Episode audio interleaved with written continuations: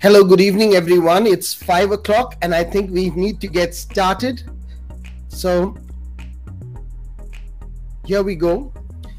Once again, good evening, everyone. Welcome to Enlightened Leader Leadership Conference for Educators. This event will take you on a short journey of introducing you to creative minds joining us from different parts of the world. In this, in this event, innovative topics, informative content and progressive initiatives are being shared with you. We remain hopeful that the session over three days has and will inspire you to take your school community to a new direction of development. Today is the third and final day, and I'm sure you're going to relish the session. My name is Charles Clarence, and I am the moderator for today. Passion about learning is how I describe myself. Before we begin today's session, I request our audience to immerse themselves in the session and hold their questions till the end. We will have the Q and A immediately after the first speaker itself. I'm honored to introduce to you the first speaker of the day, Doctor N Mithili. She is a former assistant professor of the National Center for School Leadership. Currently, she's working as an associate professor with Mahindra University. She has been leading research and discourse on school leadership in Indian contexts through her research mono monographs and peer-reviewed articles published in international and national journals. Her recent work include Women in School Leadership, published by Sage, and Pedagogic Pedagogical Leadership, a handbook for leading learners in schools. A handbook on pedagogical leadership defines school leadership and explores the process of leading schools by principals in Indian context. The book is being used to redefine the roles of principals as pedagogical leaders, taking a shift from administrative roles in all schools affiliated to C B S E, India and abroad, very especially N V S and, K and K Vs. Her session topic is Pedagogical Leadership for Learning for Leading Le Learners by School Principals. Please help me to welcome Doctor N Mithili. Madam, you're most you're more than welcome. Thank you. Thank you, Charles, uh, for a brief and a very succinct introduction. And I'm delighted to be with um, Future School Leaders uh, uh, organization. And I have um, I'll quickly begin with the topic. And I've changed the uh, title of the topic uh, slightly. To, to see that, uh, you know, it's not just the pedagogical leaders from administrator to um, pedagogical leaders that the transformation, but referring to how aspect of uh, the transformation has to happen. I would like to touch upon it uh, briefly within this uh, twenty minutes of time that you have given to me. And I thank the audience who have joined for this uh, class, uh, for this session as well. So, can I share the screen and uh, start with my uh, introduction? Yes, please. Yes, also, please. Welcome. Yeah. Am I? Uh, the screen is visible to you? I just want to know. It's coming up. Is the, okay. Is, yeah. Now is it is. It, uh, now it is. Now, the second slide, third slide. It actually it, it will take time. Yeah, now the seconds. Yeah, it takes it takes around um, five seconds. Yeah, that's okay. okay no the third slide okay. isn't there. Yeah. Yeah. Uh, so, so I'm I'm slightly shifting uh, on the process of how a uh, you know school leader or a school head transforms into a pedagogical leader. I'm looking at the process of the person whose transformation journey is uh, is largely inner uh, inner journey, which which gets uh, reflected in the actions outside. So, um, uh, drawing from the Pedagogical Leadership Handbook for Leading Learning in Schools, I'm going to be taking up the topic which is very close to the self of the individual leader. So. Um, in this, uh, we have uh, uh, developed the uh, framework called Pedagogical Leadership Framework, in which we have descriptors um, and actionables, defined very clearly as to what uh, the principals have to do, and also how they they walk through their experiential journey as they as they you know progress from stage one stage to another. So here, while the overall school improvement and student learning is the is the primary focus, with assuring student learning as the third layer of the leadership uh, pedagogical leadership framework. The second layer, where practicing the pedagogical leadership critically looks at what should a school leader do.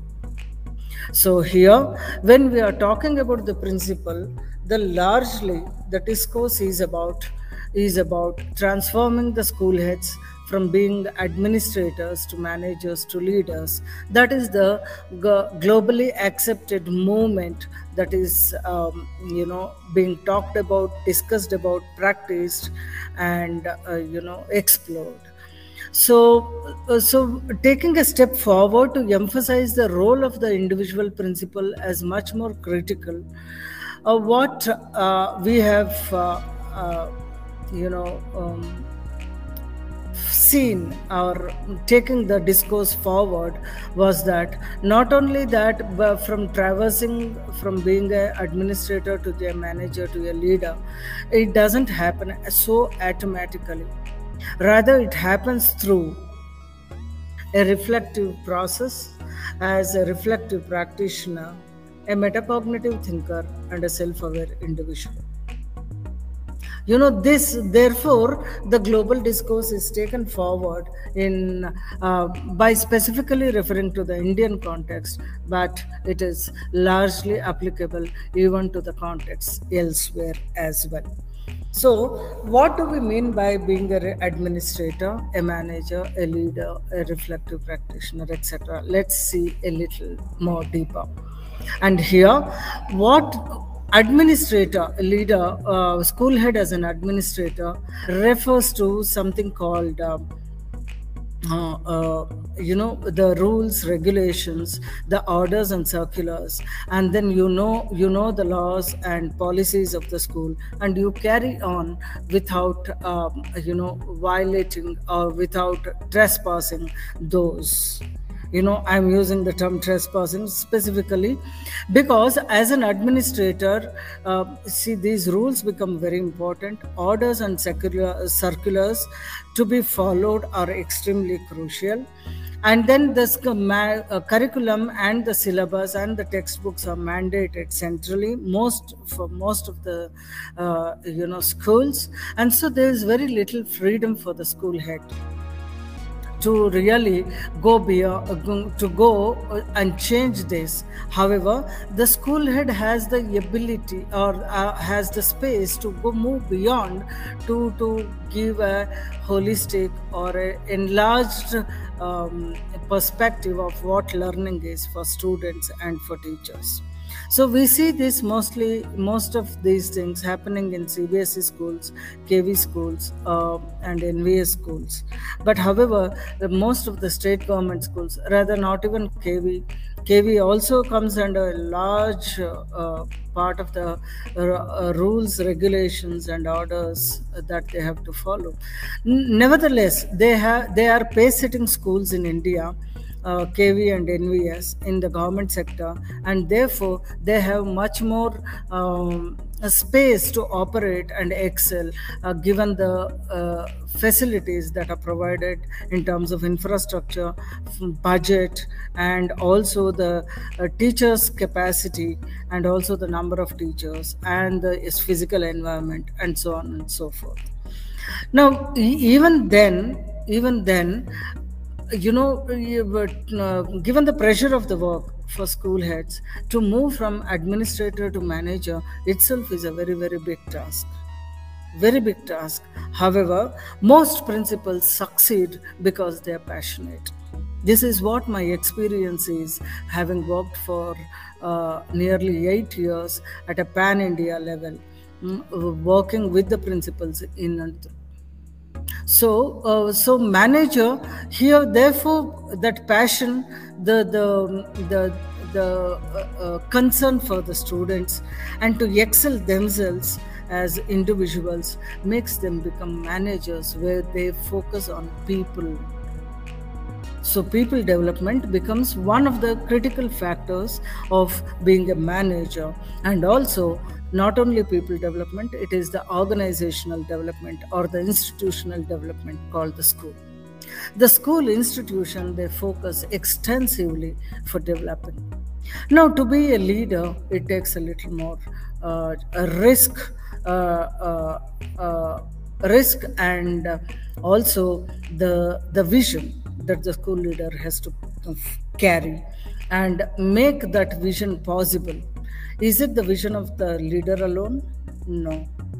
It's the it's his or her personal vision aligned with that of the institution's vision, which is uh, which is largely driven by the education system's vision and values. Right? We are all working within this larger education system, which also has a vision of its own, uh, and also has this uh, constitutional, um, uh, uh, you know, reflecting into its ethos and culture and the values in the schools, which is what is expected to be practiced. So as a leader, he tries to align his personal vision with that of the school's vision and then the larger education system's vision. So when, when he or she is doing all this, he, they try to change, transform the school's culture, the school's climate. Besides trying to develop the teachers professionally and also ensuring that every student gets the due attention required. So a leader, therefore, is one who influences changes in others, who influences changes in the processes, and also without exerting, exerting the power and authority that she or he holds as a principal. That is influence. So influence is about bringing behavioral changes in others without influ- without exerting the authority and the power that one has in their hands. And that's not a joke. So therefore, a leader is a people's person. When one has to be a people's person like this, then there is no choice but for this leader to grow and develop. And therefore, I have I have captioned this entire uh, uh, you know talk as leadership as a learning curve. Right? So now, what is this learning and how does this happen for the leader? Is that it is through reflection. So a leader is uh, continuing to be accepted by the peers in other schools, by the teachers, fellow colleagues, by the management, by the students, only when he or she is seen to be growing and learning amidst them. That becomes a role modeling too, which most of the principals say. When we role model, others do follow and they listen to us. That's what it is. How does that happen? That happens through reflection. A reflection is about not about kind of finding the causality of uh, you know events or the uh, problem solving or uh, you know how it has to happen strategically, plan and things like that. But there's something more to it, that is about what, the question of what gets deeper and deeper uh, to know what of the causality, that is the why, what of the how, what of the where. This what question is about knowledge. Why question is about causality. How question is about action. Where question is about the location. Right? But why, where, how, when, all these have something behind them that is driving these whole processes of why, what, how, where, when. and that is what. So this what, when you are trying to d- discern and understand, uh, that becomes knowledge. And this is about a deeper understanding of the knowledge, and therefore one becomes a reflective practitioner, right? Yeah. And when one is becoming a reflective practitioner, the, the deeper understanding transforms or gets into a new domain of understanding, saying, oh, I knew that I know. I did not know that I knew. I'm repeating, I did not know that I knew certain knowledge. I, I did not know that I did not know. Rather, I now know that I did not know. This kind of, you know, this kind of becoming aware of my ignorance, becoming aware of my knowledge that is already in me, but in certain situations it manifests very strongly that, oh, is this what it is called? I did not know, but I knew whatever I was doing was the same. Right? Is it innovation? Oh, I was doing all through, but I was not calling it as innovation. You may say that, but now you know that it is an innovation. So what is happening is that you now came to know that you know it already. So this is a level of deeper understanding called the metacognitive thinking. A leader, if when tracing a learning curve, become has to be a metacognitive thinker. When this reflection and metacognition goes deeper, one becomes a self-aware individual. So, yes, I can, and yes, I will. That that self-confidence and and becoming aware of the knowledge and the strength that comes with the knowledge makes the leader become a self-aware individual, self-aware leader. And when that happens, or when that is simultaneously happening, these are all not very serially one after another happening. It is such a dynamic process that they will be happening so simultaneously.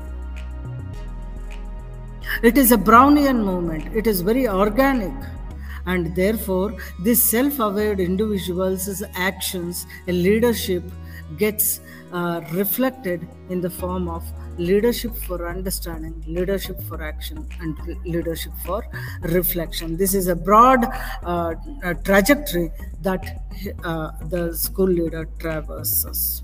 So therefore, this, this progression from being administrator to a self-aware leader is called a movement within the school leader. When there is a movement within, there is a movement outside. So that is called self-development. See, when one, when once we develop, we all know intuitively that as we grow within, it gets reflected, emanated outside too. So when that happens for a school leader, he or she has the power to influence hundreds and thousands of children and scores of teachers in the school. Therefore, this learning for the school leaders is a movement, and therefore it is a learning curve. When that, if that has to happen, how, how should a leader do?